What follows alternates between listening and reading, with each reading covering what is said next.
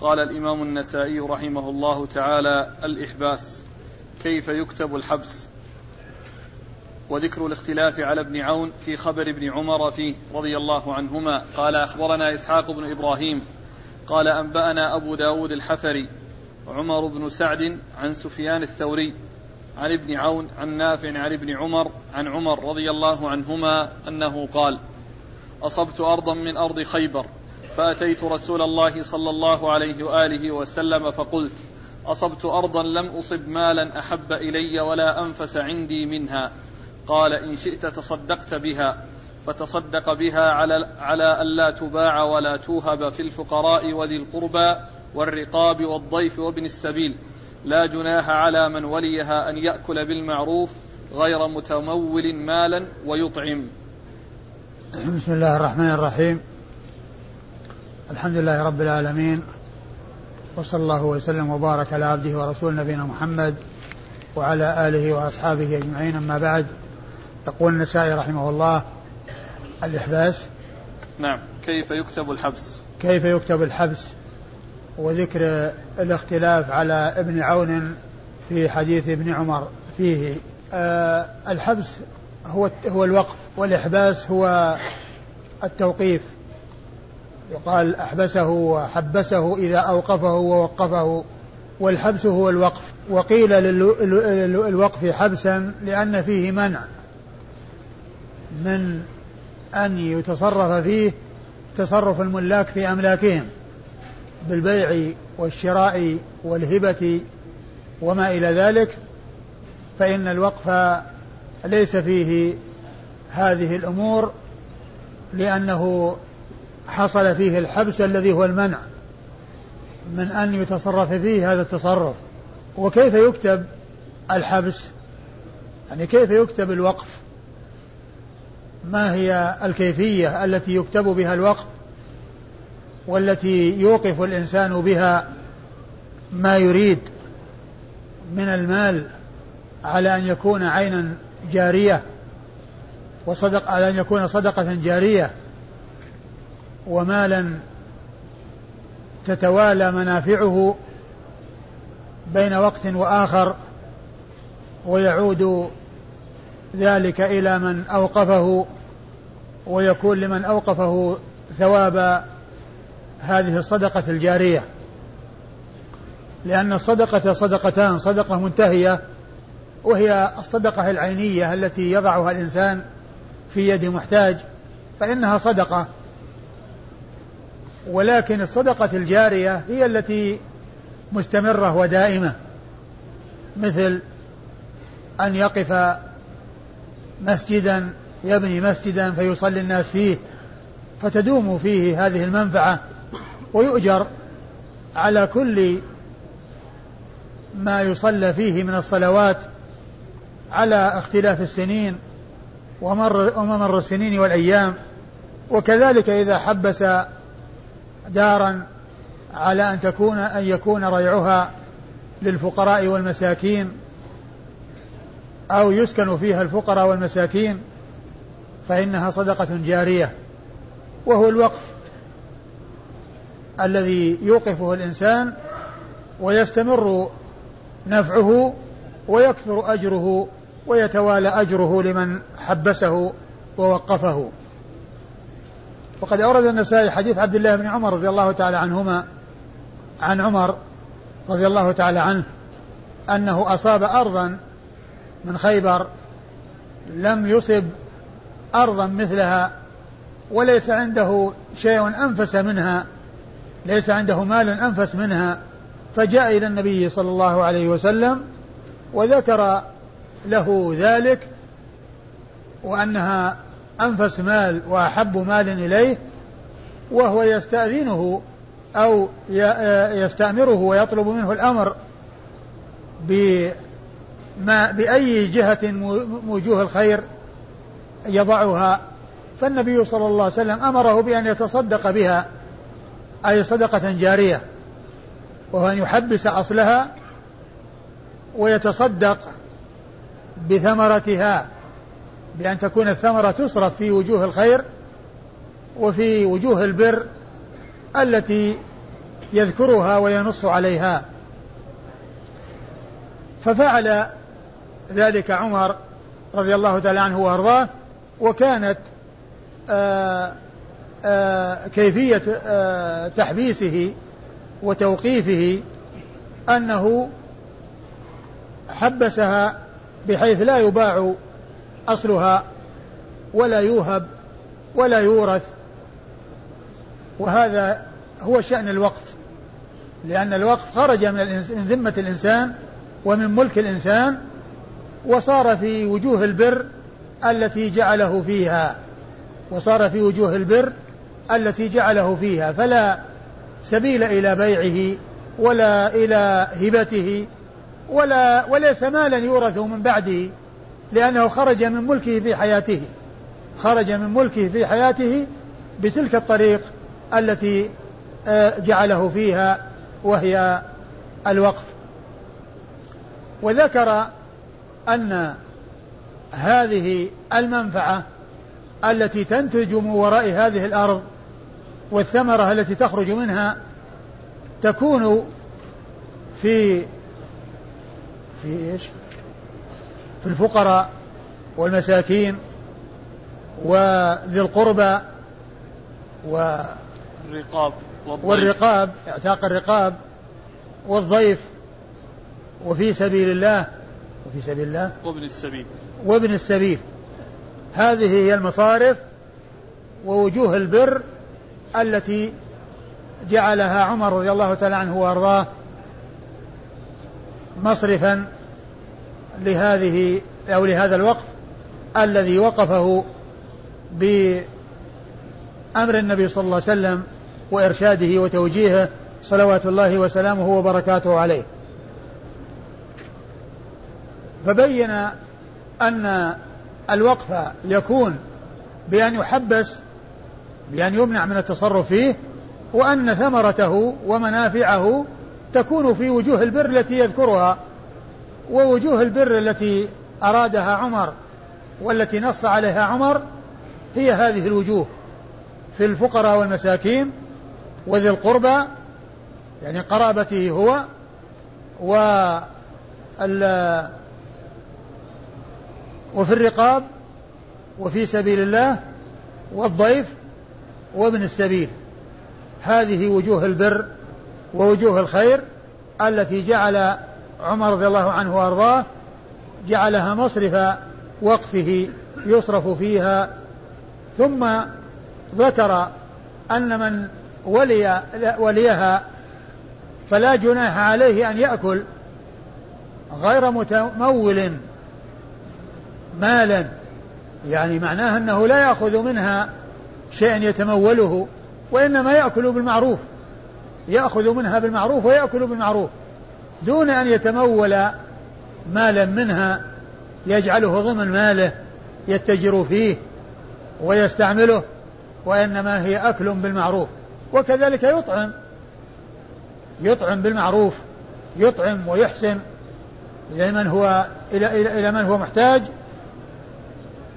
هذه هي المصارف التي جعل عمر رضي الله عنه وأرضاه ماله أو جعلها مصرفا لوقفه الذي أرشده إليه رسول الله صلى الله عليه وسلم. تعيد المتن. قال عمر رضي الله عنه أصبت ارضا من أرض خيبر فأتيت رسول الله صلى الله عليه وآله وسلم فقلت أصبت ارضا لم أصب مالا أحب إلي ولا أنفس عندي منها. قال إن شئت تصدق. يعني وهو يريد أن ينفقها وأن ينفق من خير ماله وأحب ماله إليه. والله تعالى يقول لن تنالوا البر حتى تنفقوا مما تحبون. فهو يقول أن هذه الماء أن هذه الأرض هي أحب مالي إلي ولم أصب أنفس منها ولا أحب إلي منها. وهو يستشير الرسول صلى الله عليه وسلم كيف يضعها وكيف آه، ينفقها. فأشار عليه الرسول صلى الله عليه وسلم بأن يحبسها وأن يجعل ثمرتها في وجوه الخير. ففعل. إيش قال؟ قال إن شئت تصدقت بها فتصدق بها على قال إن شئت تصدقت بها يعني جعلتها وقفا لأنه جاء في بعض الروايات آه أنه يحبس أصلها ويسبل ثمرتها. وقول تصدقت بها يعني صدقة جارية. تصدقت بها صدقة جارية لأن الصدقة بالأصول صدقة جارية. وأما الصدقة بالثمرة في وقت من الأوقات أو في زمن من الأزمان وفي حين من الأحيان هذه صدقة منتهية. لكن إذا حبس الأصل اللي هو النخل وصارت ثمرته تصرف في كذا وكذا كل سنة عندما تأتي الثمرة تؤخذ ثمرته وتصرف في كذا وكذا. فتكون صدقة جارية. إن شئت تصدقت بها يعني صدقة جارية. أيوه. فتصدق بها على ألا تباع ولا توهب. فتصدق بها يعني جعلها صدقة جارية على ألا تباع ولا توهب. فهي أصول موقوفة. لا تباع ولا توهب ولا تورث. يعني ليست مالا له يورث من بعده يحصله الورثة. لأن هذا خرج من ملكه في حياته. خرج من ملكه في حياته وصار في وجوه الخير ووجوه البر التي جعله فيها. لأن هذا هو شأن الوقف. والفرق بين الوقف والوصية أن الوقف آه، خروج من المال في الحياة. وأما الوصية فهي وصية بعد الموت. وتكون في حدود الثلث فأقل. يجعلها في وجوه الخير ووجوه البر. والوقف هو خروج من المال في الحياة يخرج من ملكه في حياته فلا يكون من ماله ولا يورث من بعده ولا يتمكن هو من بيعه أو هبته وكذلك غيره لا يتمكن من بيعه وهبته إلا إذا تعطلت منافعه فالوقف إذا تعطلت منافعه فإنه يصرف يعني يمكن أن يباع وأن يصرف في مثله وأن يصرف في مثله. نعم. أيوه. فتصدق بها على ألا توهب ألا تباع ولا توهب في الفقراء وذي القربى. على ألا تباع ولا توهب هذا هو تحبيس الأصل. ثم قوله في الفقراء يعني منفعتها وثمرتها وفائدتها تكون في المصارف الآتية وهي في الفقراء. وذي القربى والرقاب والضيف وابن السبيل. هذه وجوه البر التي جعل عمر رضي الله عنه وأرضاه آه، مصارف وقته فيها. أيوه. لا جناح على من وليها أن يأكل بالمعروف غير متمول مالا ولا غير متمول مالا ويطعم. الذي يليها له أن يأكل بالمعروف ولا يتمول مالا بمعنى أن يأخذ شيئا يتموله ويجعله مالا يتجر به أو يعني آه، آه، يتصرف فيه كيف يشاء وإنما يأكل بالمعروف. ويطعم يطعم منه ويحسن منه يعني يعطي يطعم صديقه ويعطي يطعم جاره لا بأس بذلك لكن بالمعروف دون أن يكون هناك تمول واتجار بشيء من هذا الوقت ومن ثمرات هذا الوقت. نعم. قال أخبرنا إسحاق بن إبراهيم. أخبرنا إسحاق بن إبراهيم بن مخلد بن راهوية الحنظلي المروزي ثقة ثبت فقيه وصف بأنه أمير المؤمنين في الحديث وحديثه أخرجه أصحاب الكتب الستة إلا ابن ماجه. عن أبي داود الحفري عمر بن سعد. عن أبي داود الحفري وهو عمر بن سعد وهو ثقة أخرج حديث مسلم وأصحاب السنة الأربعة. عن سفيان الثوري. عن سفيان الثوري هو سفيان بن سعيد بن مسروق الثوري ثقة فقيه. وصف بأنه أمير المؤمنين في الحديث وحديثه أخرجه أصحاب الكتب الستة. عن ابن عون. عن ابن عون عبد الله بن عون وهو ثقة أخرج له أصحاب الكتب الستة. عن نافع. عن نافع مولى بن عمر وهو ثقة أخرج له أصحاب الكتب الستة. عن ابن عمر عبد الله بن عمر رضي الله تعالى عنهما أحد العبادلة الأربعة من أصحاب النبي صلى الله عليه وسلم وأحد السبعة المعروفين بكثرة الحديث عن النبي صلى الله عليه وسلم. عن عمر. عن عمر رضي الله عنه أبيه عمر بن الخطاب رضي الله عنه. آه ثاني الخلفاء الراشدين الهادين المهديين. صاحب المناقب الجمة والفضائل الكثيرة الذي ولي عشر سنوات ولي الخلافة عشر سنوات وأشهرا حصلت فيها الفتوحات واتسعت فيها رقعة البلاد الإسلامية ودخل الناس في دين الله أفواجا وقضي على الدولتين العظميين في زمانه وهما دولة فارس والروم وأنفقت كنوز قصرى كسرى وقيصر كسرى ملك الفرس وقيصر ملك الروم وأنفقت في سبيل الله وتحقق بذلك ما أخبر به رسول الله عليه الصلاة والسلام من أن كنوزهما لتنفقن في سبيل الله وقد كان إنفاقها في زمن الفاروق وعلى يد الفاروق رضي الله تعالى عنه وأرضاه نعم. قال أخبرني هارون بن عبد الله قال حدثنا معاوية بن بن عمرو عن أبي إسحاق الفزاري عن أيوب بن عون. لا عن عن ابن عون. عن ابن عون عن نافع عن ابن عمر عن عمر رضي الله عنهما عن النبي صلى الله عليه وآله وسلم نحوه.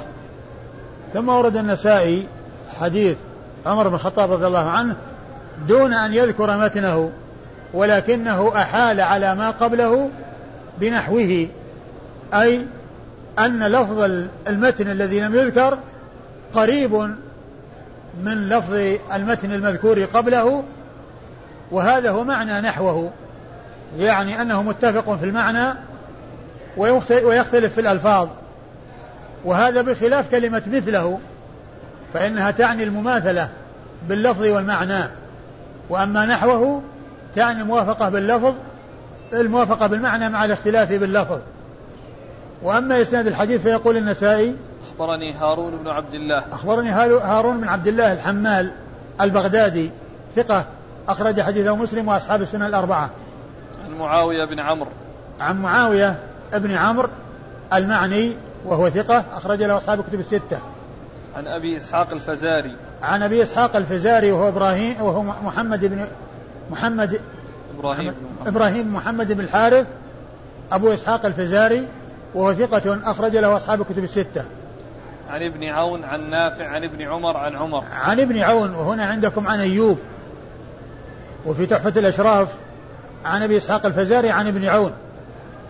وفي السنن الكبرى أخذ من من المجتبى. وذكر أيوب. لكن الذي في في في تحفة الأشراف عن أبي إسحاق الفزاري عن ابن عون. عن نافع عن ابن عمر وقد عن عمر وقد مر ذكرهم.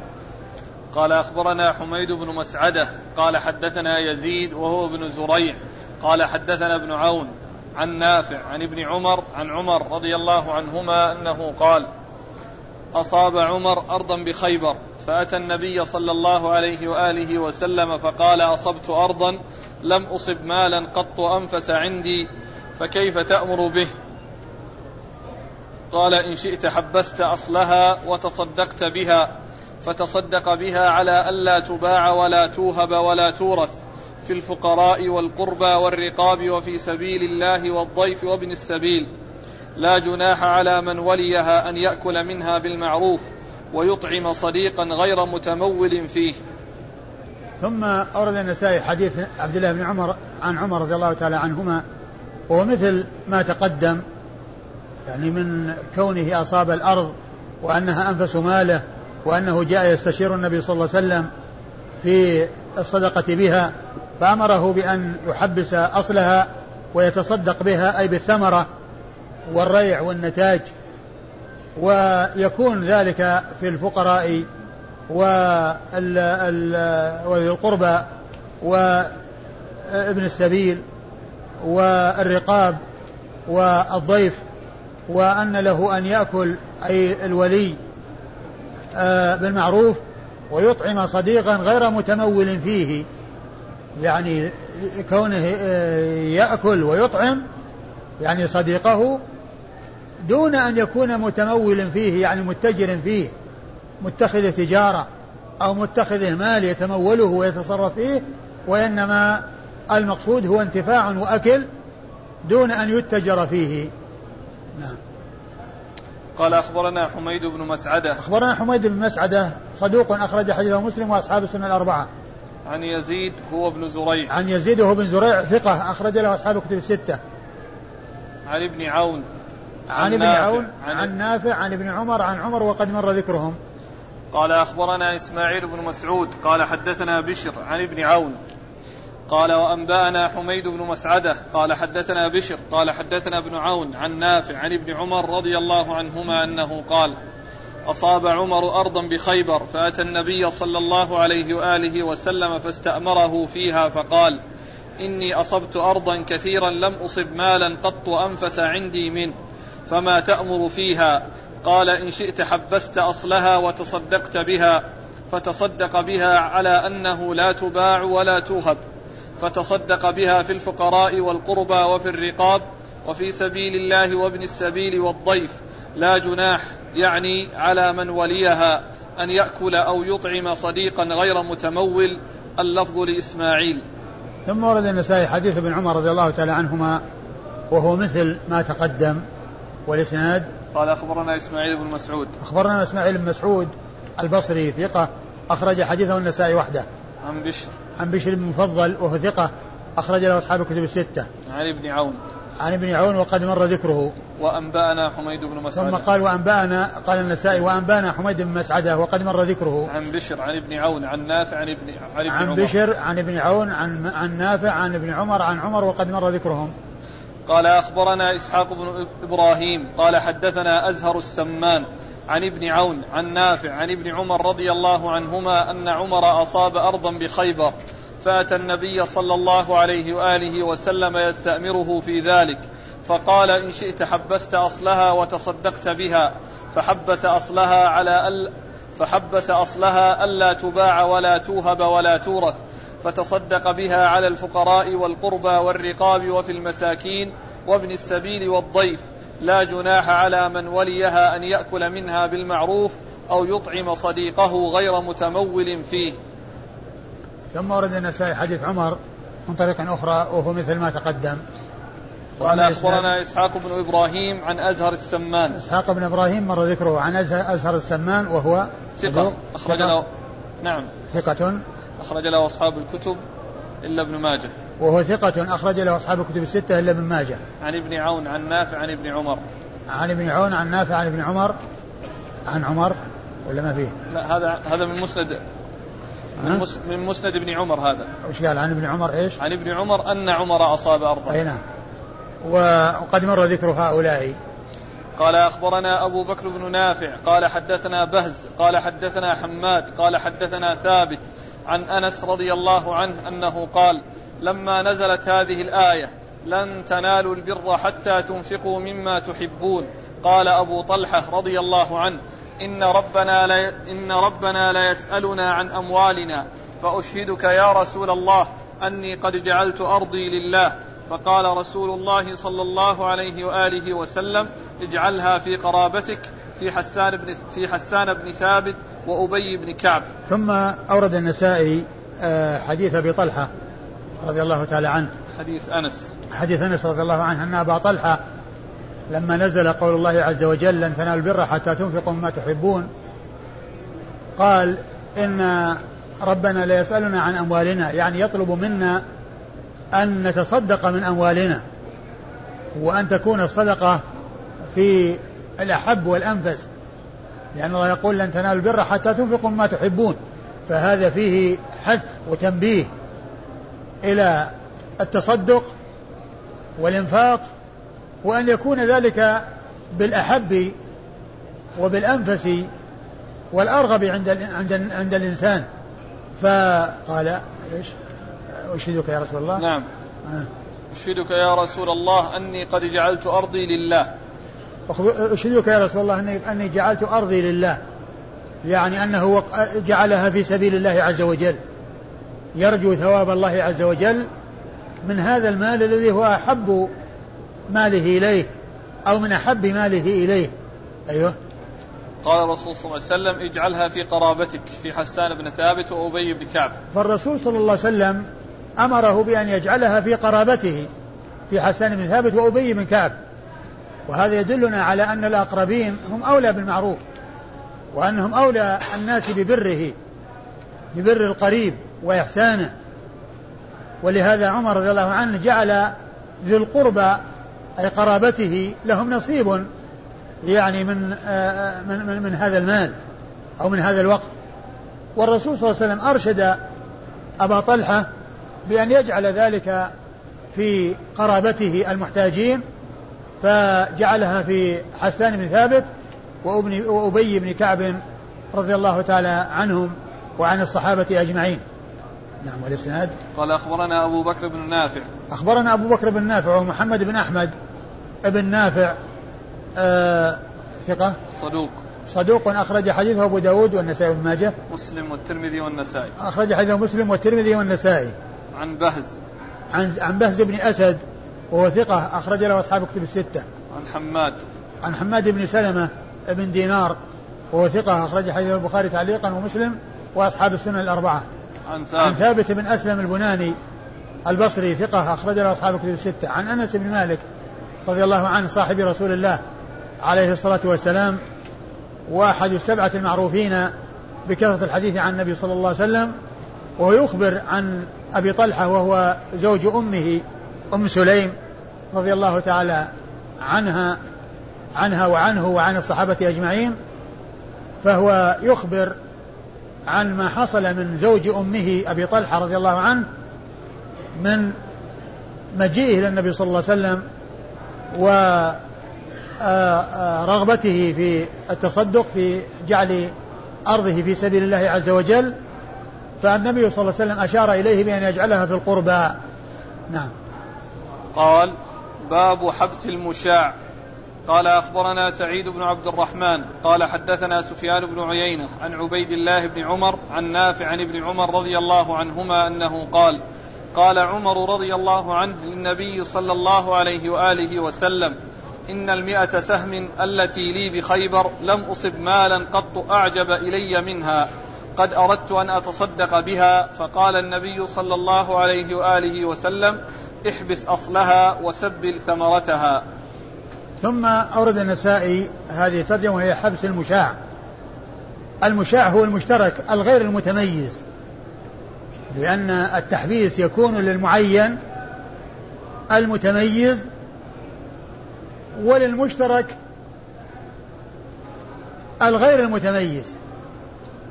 يعني مثل ربع أو كذا سهم من أسهم من أرض أو بستان فإن هذا مشاع لأن يعني معنى كونه مشاع أن حق كل واحد منهم مشاع في الكل.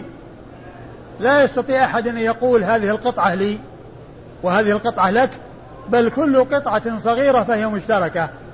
ولكل واحد حق فيها. ما دام أن الأرض لم تقسم ويعرف كل حقه بالتحديد فإن كل واحد من المشتركين له نصيب في كل جزء من جزئيات الأرض المشاعة المشتركة.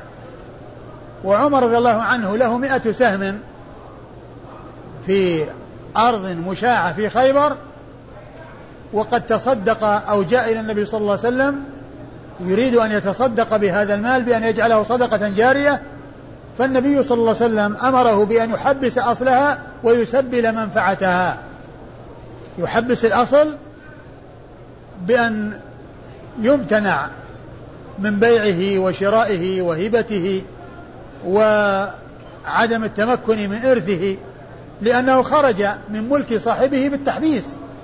ويسبل المنفعة يجعلها في سبيل الله عز وجل تصرف في وجوه الخير التي أرادها. ولهذا الفقهاء أخذوا من هذا الحديث تعريف الحبس أو التحبيس فقالوا هو تحبيس الأصل وتسبيل المنفعة. هو تحبيس الأصل وتسبيل المنفعة. بمعنى أن الأصل يحبس أو يحبس فلا يتصرف فيه لا يتصرف فيه فيه مالكه ببيع أو هبة ولا يورث من بعده إذا مات لأنه خرج من ملك صاحبه. وأما المنفعة التي تخرج منه فإنها تصرف في سبيل الله.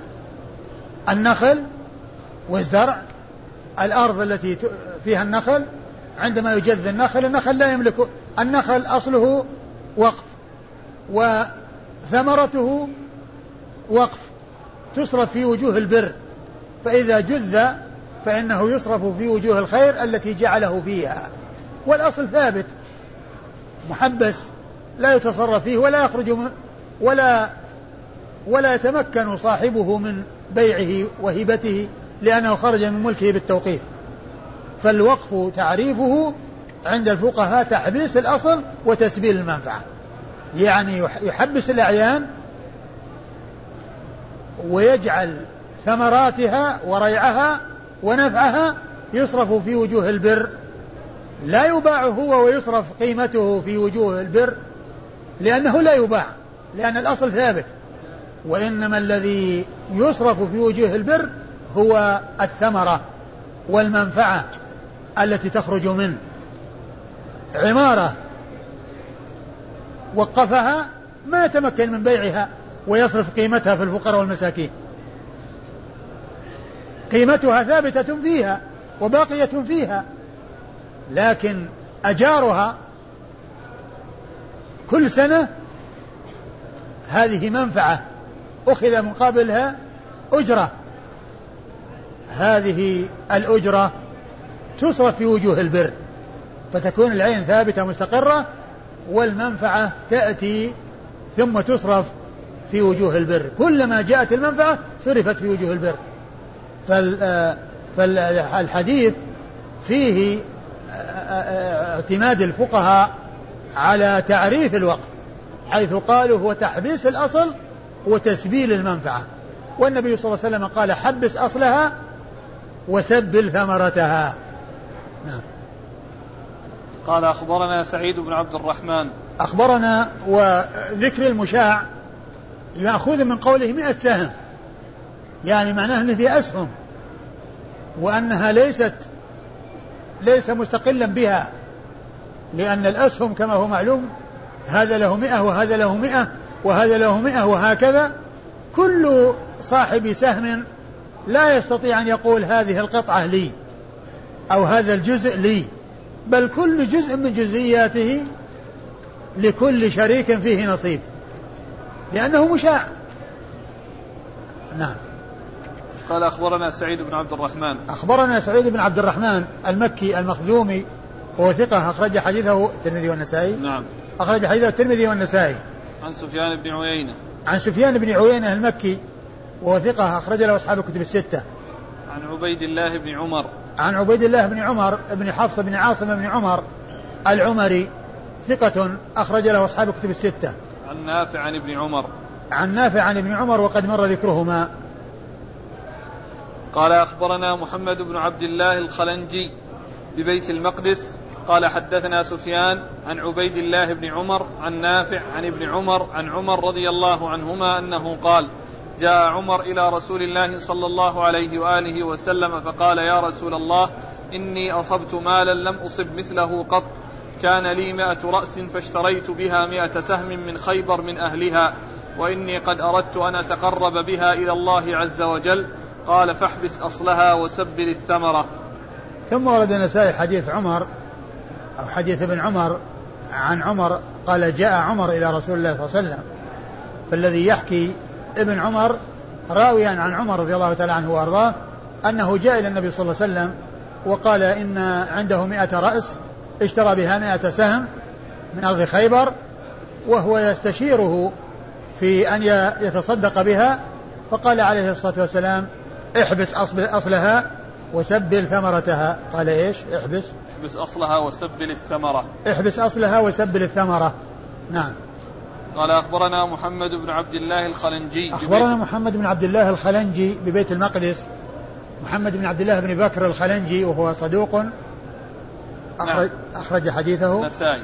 أخرج حديثه النسائي وحده. عن سفيان.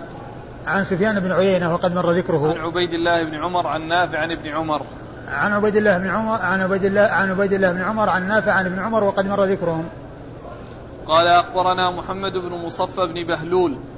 قال حدثنا بقية عن سعيد بن سالم المكي عن عبيد الله بن عمر عن نافع عن ابن عمر عن عمر رضي الله عنهما أنه قال سألت رسول الله صلى الله عليه وآله وسلم عن أرض لي بثمغ قال احبس أصلها وسبل ثمرتها.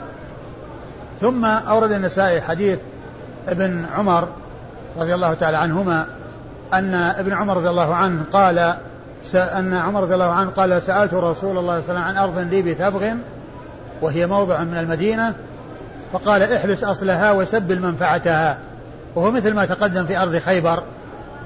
تحبيس الأصل وتسبيل المنفعة. الإسناد قال أخبرنا محمد بن مصفى بن بهلول. أخبرنا محمد بن مصفى بن بهلول وهو صدوق له أوهام ويدلس وأخرج حديثه أبو داود والنسائي بن ماجه. عن بقية. عن بقية بن الوليد وهو صدوق كثير التدليس عن الضعفاء وحديثه أخرجه البخاري تعليقا ومسلم وأصحاب السنة الأربعة. عن سعيد بن سالم المكي. عن سعيد بن سالم المكي وهو صدوق يهم. نعم. أخرج حديثه أبو داود النسائي. نعم. وهو صدوق يهم أخرج حديثه أبو داود والنسائي. عن عبيد الله بن عمر عن نافع عن ابن عمر عن عمر. عن عن عبيد الله بن عمر عن نافع عن ابن عمر وقد مر ذكرهم. انتهى الباب.